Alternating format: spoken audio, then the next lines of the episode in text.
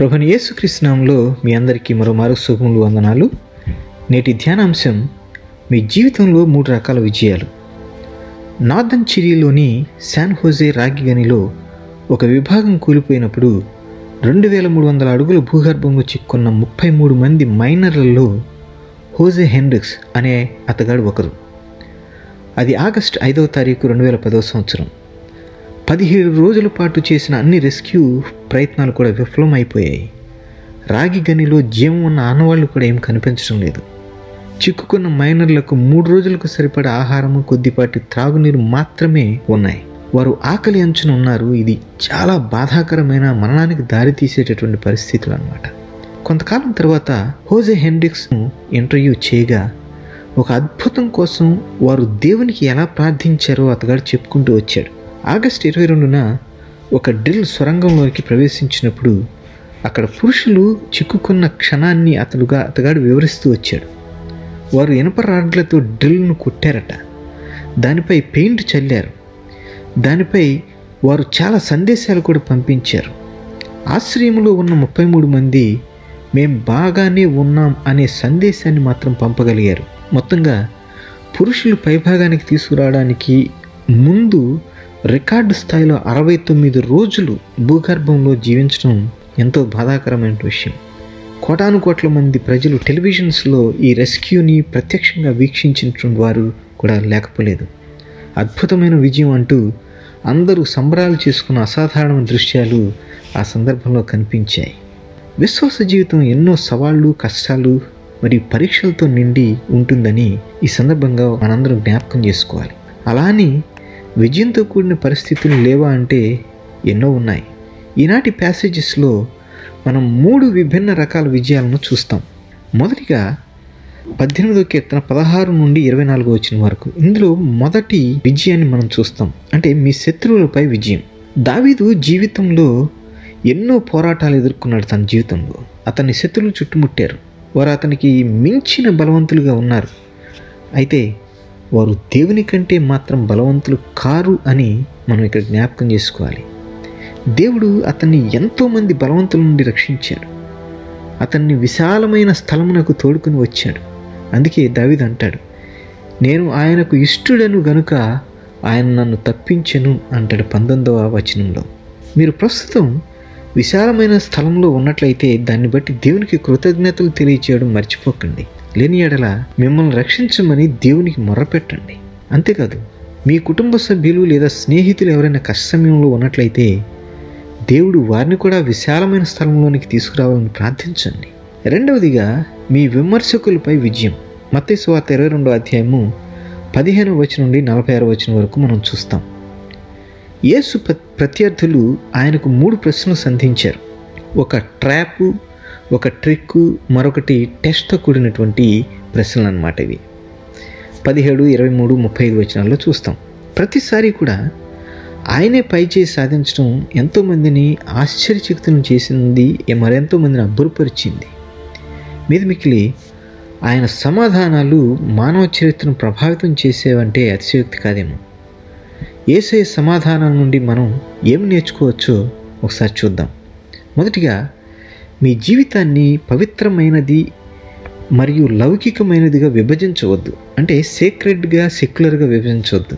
పరిసయ్యులు యేసును అతని మాటలతో ట్రాప్ చేయాలని ప్లాన్ చేశారు. వారు యేసుతో, నీకేమి తోచున్నది, కైసరుకు పన్నిచ్చుట న్యాయమా కాదా, మాతో చెప్పు అని ప్రశ్నించడం చూస్తాం 17వ వచనంలో.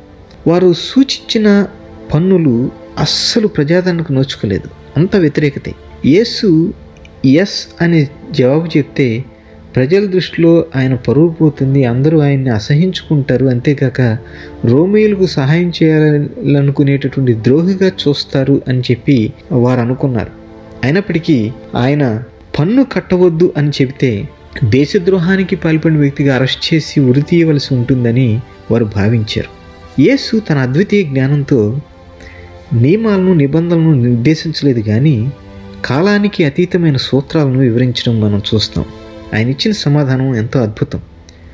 కైసరువి కైసరుకును, దేవునివి దేవునికి చెల్లించండి అంటాడు 21వ వచనంలో. యేసు యొక్క ప్రతి అనుచరుడికి మరి 2 రకాల పౌరసత్వాలు ఉన్నాయి. ఈ భూపై సమాజ నిర్మాణాలలో పాల్పంచుకునే మంచి పౌరుడిగా మీ పాత్రను పోషించాల్సినటువంటి బాధ్యత మీకుంది. అలాగే దేవుని పట్ల బాధ్యత కలిగి పరలోక పౌరులుగా కూడా మీ పాత్ర ఎంతో ఉంది అనేది మనం విస్మరించుకోలేము. సూత్రప్రాయంగా వీరిరువురు అంటే కైసరు మరియు దేవుడు విభేదించాల్సిన అవసరం లేదు. మీరు ఇద్దరికీ మంచి పౌరులుగా ఉండాలని పిలుపునిస్తూ ఉన్నాడు ఇక్కడ యేసయ్య. అంటే మీ సామాజిక జీవితంలో పాలుపంచుకోండి, దాని నుండి వైదొలగకండి అని స్పష్టంగా తెలియజేస్తున్నాడు. మీ జీవితంలోని ఈ సీక్రెట్ విభాగానికి దేవుడు, సెక్యులర్ విభాగానికి ప్రభుత్వం బాధ్యత వహిస్తుందని దీని భావం కాదు సుమి. మీ జీవితం అంతా దేవుని అధికారం కింద ఉంది అనేది ఎన్నడూ కూడా మర్చిపోవద్దు. దేవుని పట్ల నీ నిబద్ధతలో లేకపోతే మీ నిబద్ధతలో భాగమే ప్రభుత్వంపై మీ ప్రభుత్వం మీపై న్యాయబద్ధంగా చేసే డిమాండ్లను గౌరవించడం మరియు పాటించడం.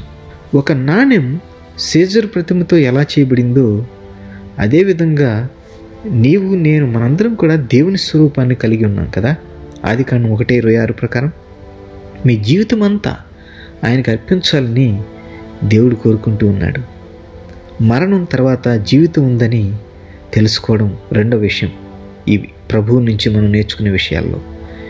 ఇక్కడ సద్దూకయ్యులు 7 భర్తలతో ఉన్న స్త్రీ గురించి ఒక ట్రిక్కీ ప్రశ్నతో ప్రభు దగ్గరికి వచ్చారు. సద్దూకయ్యులు అంటే ఎవరంటే పునరుద్ధానాన్ని విశ్వసించరు వీరులు. అంటే పునరుద్ధానం లేదు అని అంటూ ఉంటారు.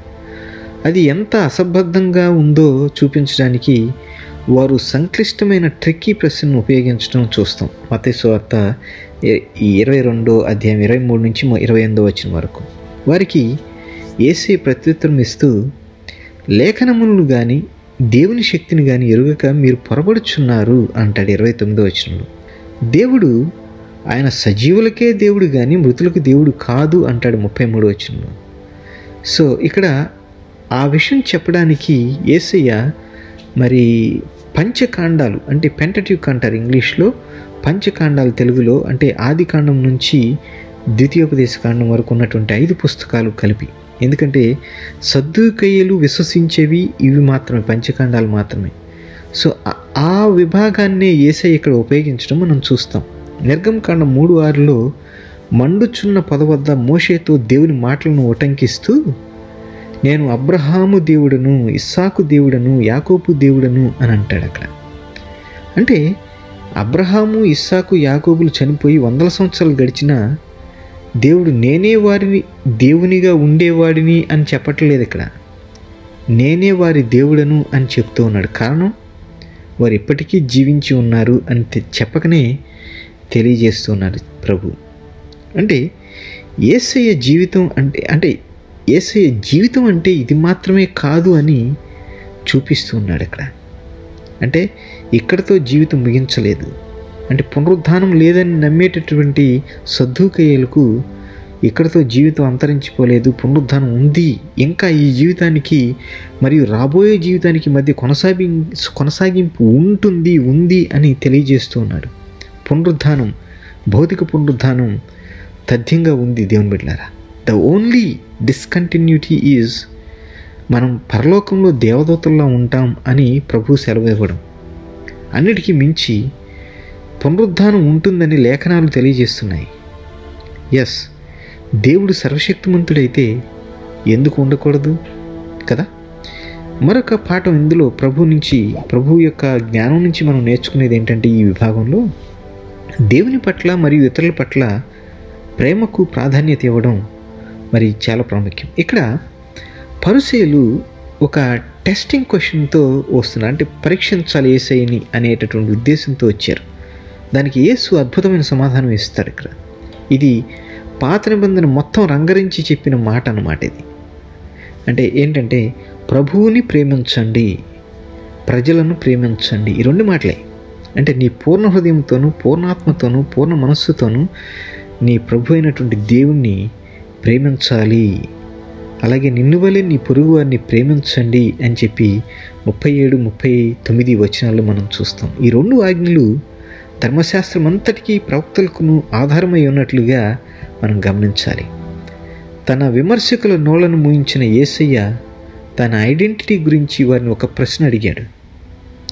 క్రీస్తు కేవలం దావీదు కుమారుడే కాదు, ఆయన దావీదుకు ప్రభువు అని లేఖనాల నుండి చూపించాడు. ఇక్కడ 41 నుండి 46 వచనం వరకు మెస్సియా కేవలం గొప్ప మానవుల పాలకుల కంటే అంటే రాజుల కంటే చాలా అధికుడని ఆయన ఇక్కడ ఈ సందర్భంగా నిరూపించడాన్ని మనం చూస్తాం.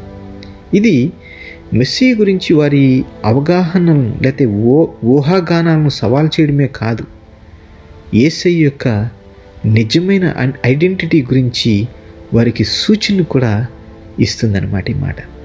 సో ఇది యేసు వారిపై పైచేయి సాధించినటువంటి క్షణం.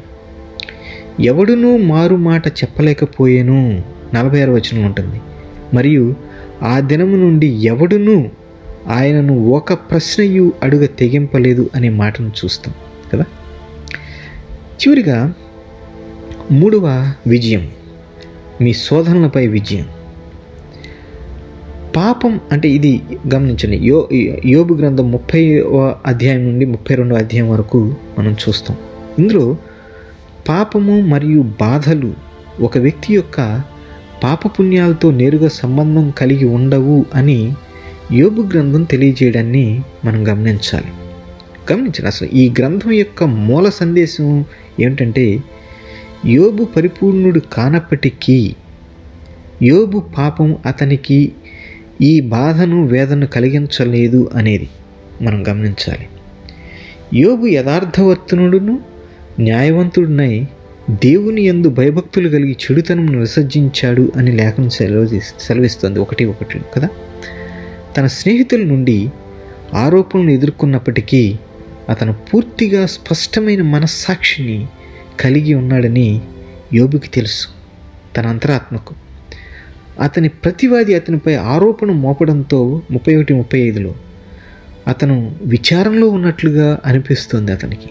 అయితే నేటి ప్యాసేజ్లో తనను తాను సమర్థించుకుంటూ ఉన్నాడు. ఇక్కడ 31వ అధ్యాయం చాలా ప్రాముఖ్యమైన విషయం, ఎన్నో పాఠాలు ఇందులో మనం నేర్చుకుంటాం. యోబు జీవితం ఒక మాదిరి, ఒక ప్రేరణ, ఒక సవాల్తో కూడినదనమాట. ఇది పవిత్రమైన ధర్మబద్ధమైన జీవనానికి సంబంధించిన అద్భుతమైనటువంటి చిత్రంగా మనం గమనించాలి. సో తన జీవితం నుండి కొన్ని పాఠాలు, ఈ 35వ అధ్యాయం చాలా ప్రాముఖ్యమైనది. ఇందులో నుండి మరి కొన్ని పాఠాలు మనం గమనించినట్లయితే, 31వ అధ్యాయం, ఇందులో మిమ్మల్ని మీరు పవిత్రంగా ఉంచుకోండి అనేది మొట్టమొదటిగా మనం గమనించాలి. అతను చెప్పాడు, నేను నా కన్నులతో నిబంధన చేసుకుంటుని, కన్యకును నేను ఎలాగ చూచుదును అంటాడు 31:1. తాను హృదయమున పరస్త్రీని మోహించలేదు, 9వ వచనం ప్రకారంగా. వ్యభిచారం అనేది నాశన కోపము వరకు దహించు అగ్నిహోత్రము అని అతను గ్రహించాడు, 12వ వచనంలో.